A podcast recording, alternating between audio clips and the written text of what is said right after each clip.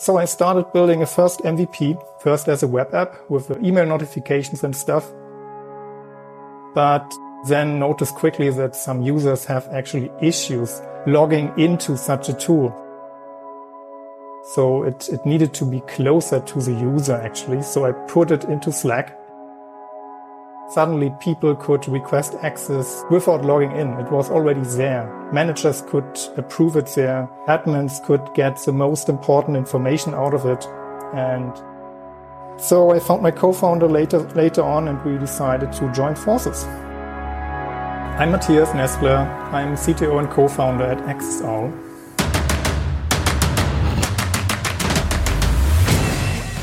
This is Code Story, a podcast bringing you interviews with tech visionaries who share in the critical moments of what it takes to change an industry and build and lead a team that has your back. I'm your host, Noah Labhart, and today how Mathias Nestler created the easiest and most efficient way for you to provide SaaS access for your team. All this and more on Code Story.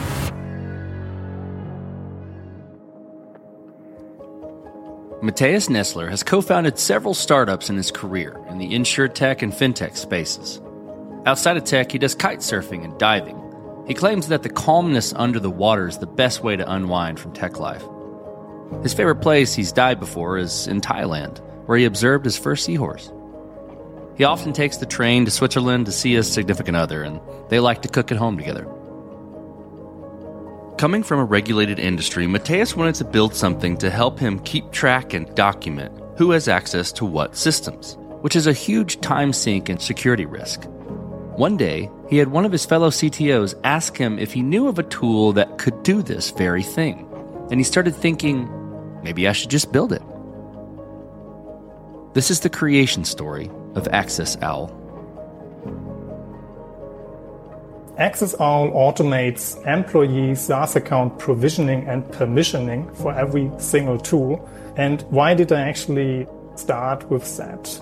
because I mean, I was coming from a regulated industry, so I knew how critical it is to know who has access to what. And myself being the CTO, I needed to build these kind of internal processes. So things like you need to have a manager approval, you need to have a documentation of who has access to what and everything. And at the same time, you need to fulfill this kind of access. So you need to create these user accounts with the right permissions along with or then together with building up the documentation about that, especially when somebody leaves, you will need that because you, re- you need to revoke all that given access. It's a huge time sink. And at the same time, it's also a security risk. So I want, I wanted to, to build something that, that solves my own problem in the end. And then actually after someone asked in CTO Slack, there was somebody basically asking whether there is a tool that can do things like that. So help with requesting access, help with creating user accounts. I was actually thinking maybe I should just build that. I mean, there are some enterprise tools that can do that, but nothing that fits really the needs of an early startup for different reasons. Either it's too expensive or it's just not easy to set up. So I basically started a quick survey to ask around just to get a, let's say, an external confirmation whether that's really just my pain or is, is there even more? Yeah, I noticed quickly that there is something and it could actually make sense to build that out. And so I started building a first MVP, first as a web app with email notifications and stuff. But then noticed quickly that some users have actually issues logging into such a tool. So it, it needed to be closer to the user actually. So I put it into Slack. Suddenly people could request access without logging in. It was already there. Managers could approve it there. Admins could get the most important information out of it. And yeah, well, at some point in time, I noticed that I can't do that alone. I wanted to do it like my first idea was actually to to do it as the pet project, let's say, um, but I wasn't thinking that big enough. And quickly I noticed, yeah, I, I just need somebody else. You can't work alone on that. You you need to have somebody who has other skills need to have somebody who you can discuss things with. So I found my co-founder later later on and we decided to join forces. Let's dive into the MVP then. So tell me about that first product you built. Maybe it's the you know the dropping into Slack or before that or after that, wherever you want to start calling it the MVP. How long did it take you to build and what sort of tools did you use to bring it to life? That's a great question actually because I, I love that phase. So at the very beginning, I, I used basically a tool called Balsamiq Mockups to sketch out the first click dummies, let's say. And I had some first design customers for my, for my survey. And I showed them what I did there and I got their first feedback. And so I iterated from there to something where I thought, okay, makes sense now to start coding. And I heard good things about Elixir and Phoenix. So I decided basically to use that. It's such an amazing technology. I never saw such high developer experience before, to be very honest. So it reminds me a little bit about the early days of Ruby on Rails, where people could build products very quickly.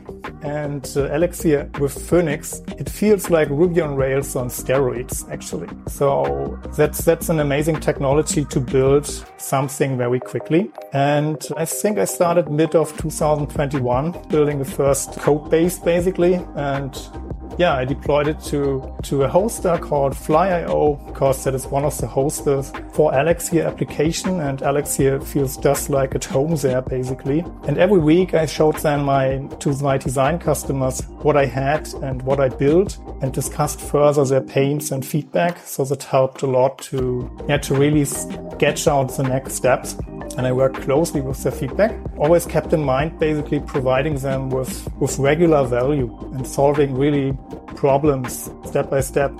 So I'm not a big fan of having like big bang releases or something. So you really want to continuously provide value. From that point, you've got your MVP and it's working. How have you progressed and matured the product? And to wrap that in a box a little bit, what I'm looking for is how you built your roadmap and how you went about deciding, okay, this is the next most important thing to build or to address with AccessOwl. I would say, I mean, we don't have a fixed roadmap. Instead, we listen closely to what our customers and potential customers are telling us. And whenever we hear things more often, we start writing it down. And then we refine the idea further so that it fits basically our product vision. Because usually customers don't exactly know what they want. So you need to condense properly out of what you heard and shape it properly to a feature. Sometimes you don't solve a full problem at once for a customer, but very often you can make like baby steps in between and already solve a big chunk of, of customer's problem. And in the, in my previous company, actually, we called that the skateboard mindset. So you build something small, you build like small but valuable iterations and you, you start with a skateboard and over a scooter and a bike towards a sports car, but you don't start with, okay, you build the sports car from the beginning, but you really make baby steps. So everything is optimized for, for speed and, and getting feedback quickly. That's basically the idea of that. And that helps a lot. So I love like iteration, uh, like iterating over a problem towards a solution because often you learn new things in between. And these things like can change how the ultimate solution could look like.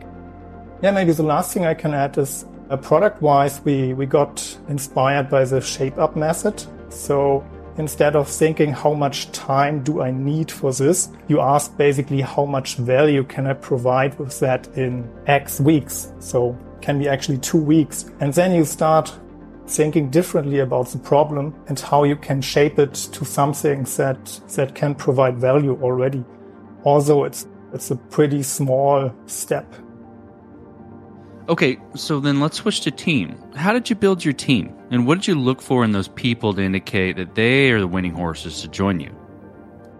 The, the most important point is actually you need to give people a purpose and a great mission, basically. So people want to, want to really have an impact in their life and they need to identify with, with that. And that's a cool thing about startups. So you can, you can really give them this, this thing. You can give them that problem, that mission to solve. And we're looking for this kind of people. At the same time, we, we often heard that like using Elixir as a programming language might be not the best choice because yeah, for some people that sounded very exotic and they asked actually why not using a common programming language like, I don't know, Java, or Kotlin or whatever, because you know, more people are coding in that language. And yeah, I mean, while this might be true, I believe Elixir is an amazing language and ecosystem because it focuses on the developer experiences a lot. And actually the creator of Elixir, he put a lot of effort on that. So everything is fast. Documentation is just stellar and developers really love coding with that. So it's, it's a pure joy. And that's actually a pretty, pretty good argument. So we found good people from the Elixir community itself, people who want to code in pleasant functional programming language and that, that definitely helped us to, to find good people. But uh, of course, it's just a toolbox. So in the end, we want people that are pragmatic enough to build something without following the rabbit hole of building it in the most elegant and perfect way. I really believe perfection in startups, uh, that's, that's something that does not work well together. And I always say like, love the problem, not the solution.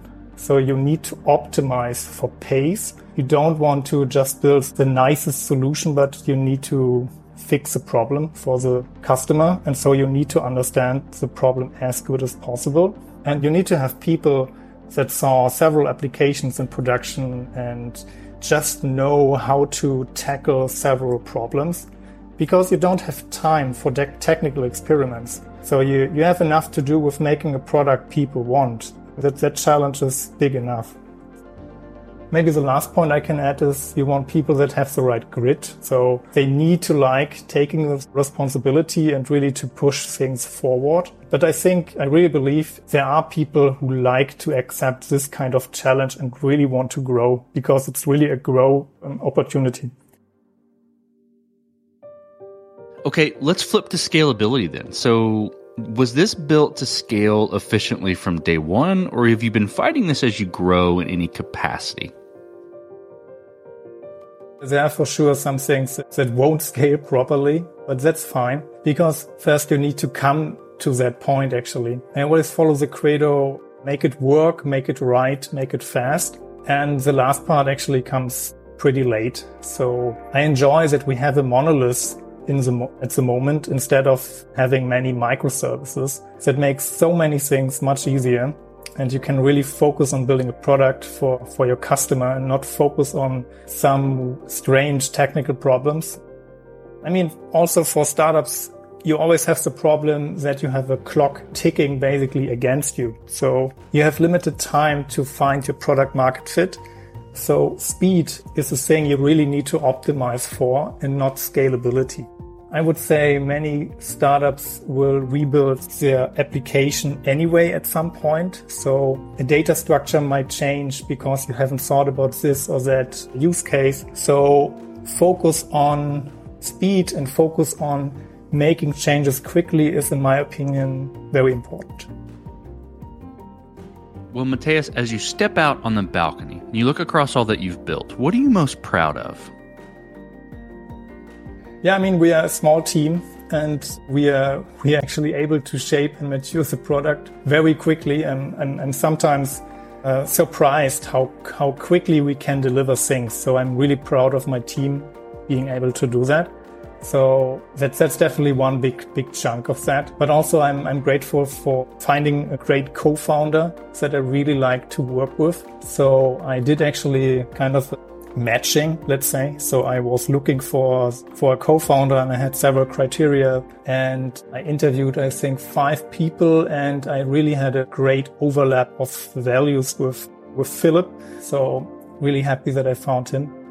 I mean, also I'm happy that we, we got really cool customers like, like Zeppelin or Swapfeed. So it's amazing when you really see that you build something that, that solves a huge pain for somebody. So I'm, I'm really proud. In the end, I, I just want to, want to build something people are using and that really solves the pain in the end. I think that's, that's very important for me. Let's flip the script a little bit. Tell me about a mistake you made and how you and your team responded to it.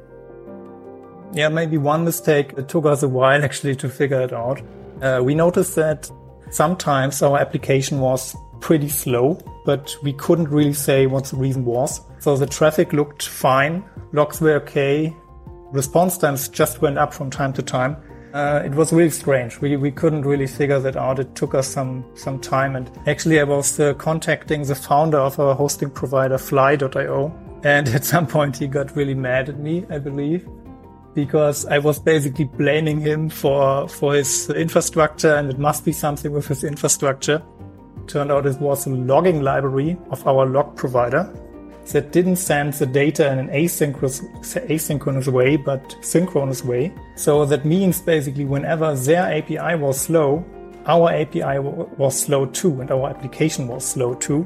It was uh, was really embarrassing actually, but after we removed that, everything was fine and good. But yeah, that was a annoying mistake. Okay, this will be fun, Mathias. What does the future look like for your product and for the team? Uh, well, product wise, I think focusing more on product led growth so that organizations can onboard easier and quicker. I mean, we are building a product for startups and smaller companies. So you, you don't often have an IT manager yet. Maybe you just have uh, somebody from HR and these people are not very technical sometimes. So you need to do and you need to build things as easy as possible.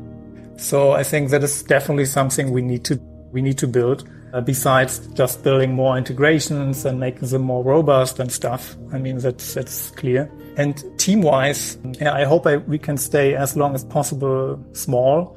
I like working with smaller teams a lot. You have like, you know, less overhead. It's much more fun.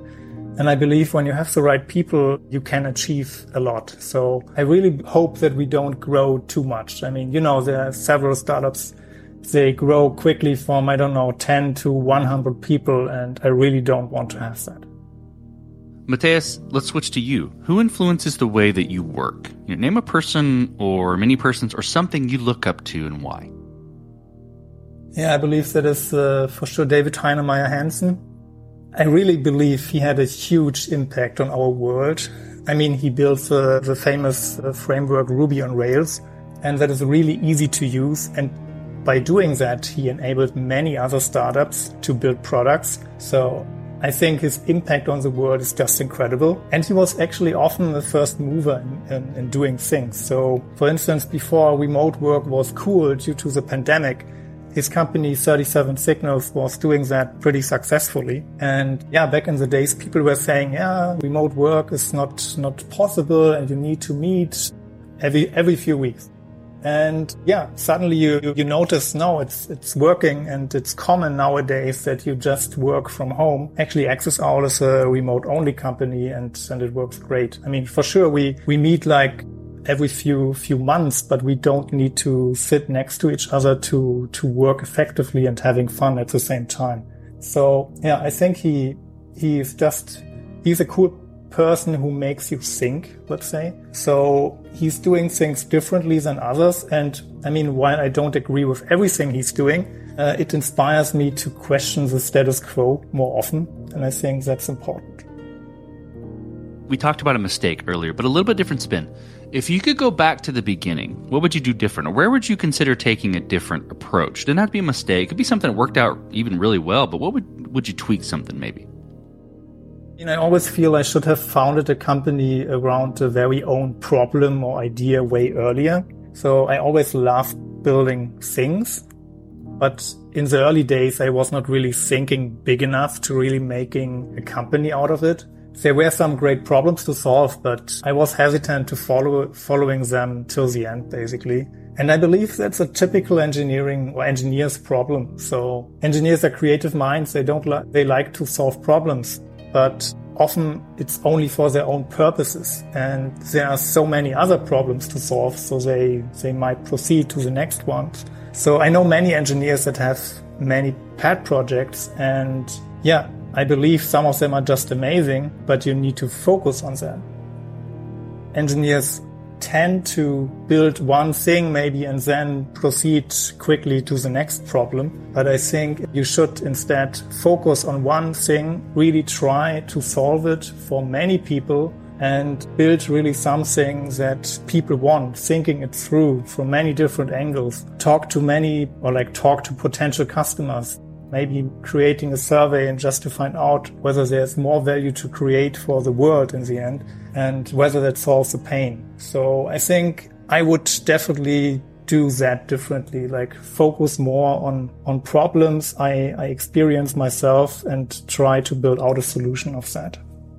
Well, it'll be interesting if you uh, if you have similar advice here for this next question, but I'm going to ask it like I didn't just hear what you said and see if you have anything different to say. So you're getting on a plane and you're sitting next to a young entrepreneur who's built the next big thing. They're jazzed about it. They can't wait to show it off to the world. Can't wait to show it off to you right there on the plane. What advice do you give that person, having gone down this road a bit?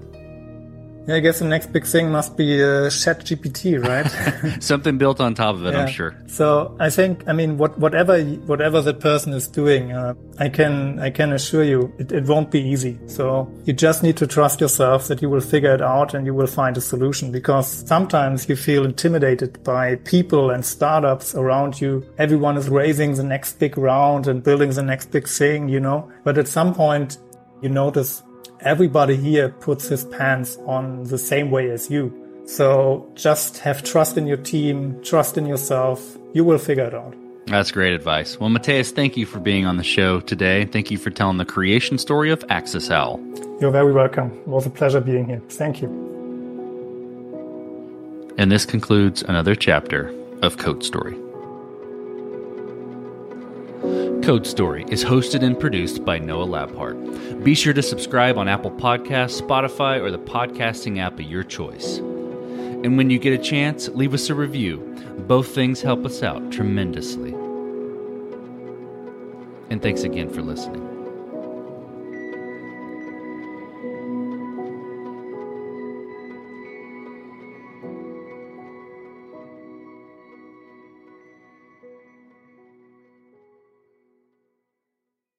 You know how to book flights and hotels. All you're missing is a tool to plan the travel experiences you'll have once you arrive. That's why you need Viator. Book guided tours, excursions, and more in one place. There are over 300,000 travel experiences to choose from, so you can find something for everyone. And Viator offers free cancellation and 24 7 customer support for worry free travel. Download the Viator app now and use code Viator10 for 10% off your first booking in the app. Find travel experiences for you. Do more with Viator.